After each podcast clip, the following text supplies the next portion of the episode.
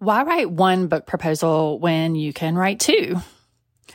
Two books won't leave me alone right now, so I'm rolling with it. I'm tired of trying to figure out which one needs my energy and attention first, so I'm going to keep writing both. I raised two kids who were born two years apart, so I raised two kids at the same time. I figure if I can raise two kids, I can write two book proposals.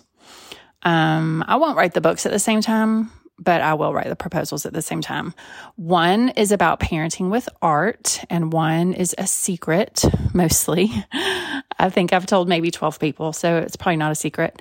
Um, but yeah, I'm I'm enjoying the process and I'm enjoying watching the sample chapters come together and experimenting with what should be in the sample chapters. Um, also, I wrote a new essay that's going to be published on a real um, literary website in the coming days or weeks. I'm not sure when it's going to be published, but I sent in my first pitch uh, a couple months ago for the first time in like a year or more.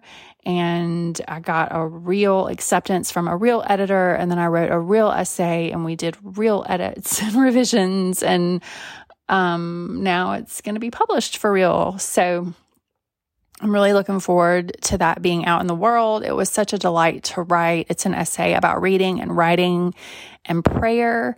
And my, my, um, editor was just brilliant. Like I loved the edits and feedback and suggestions she gave me. And she really made this piece um, more of what it was supposed to be.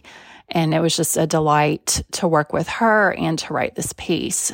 Um, so, happy Tuesday if it's Tuesday when you're listening to this. If it's not Tuesday, I hope you have a good day, whatever it may be, and um, or whatever day it may be. And yeah, like may we move closer to the creative work that won't leave us alone, even if it's two book proposals instead of one.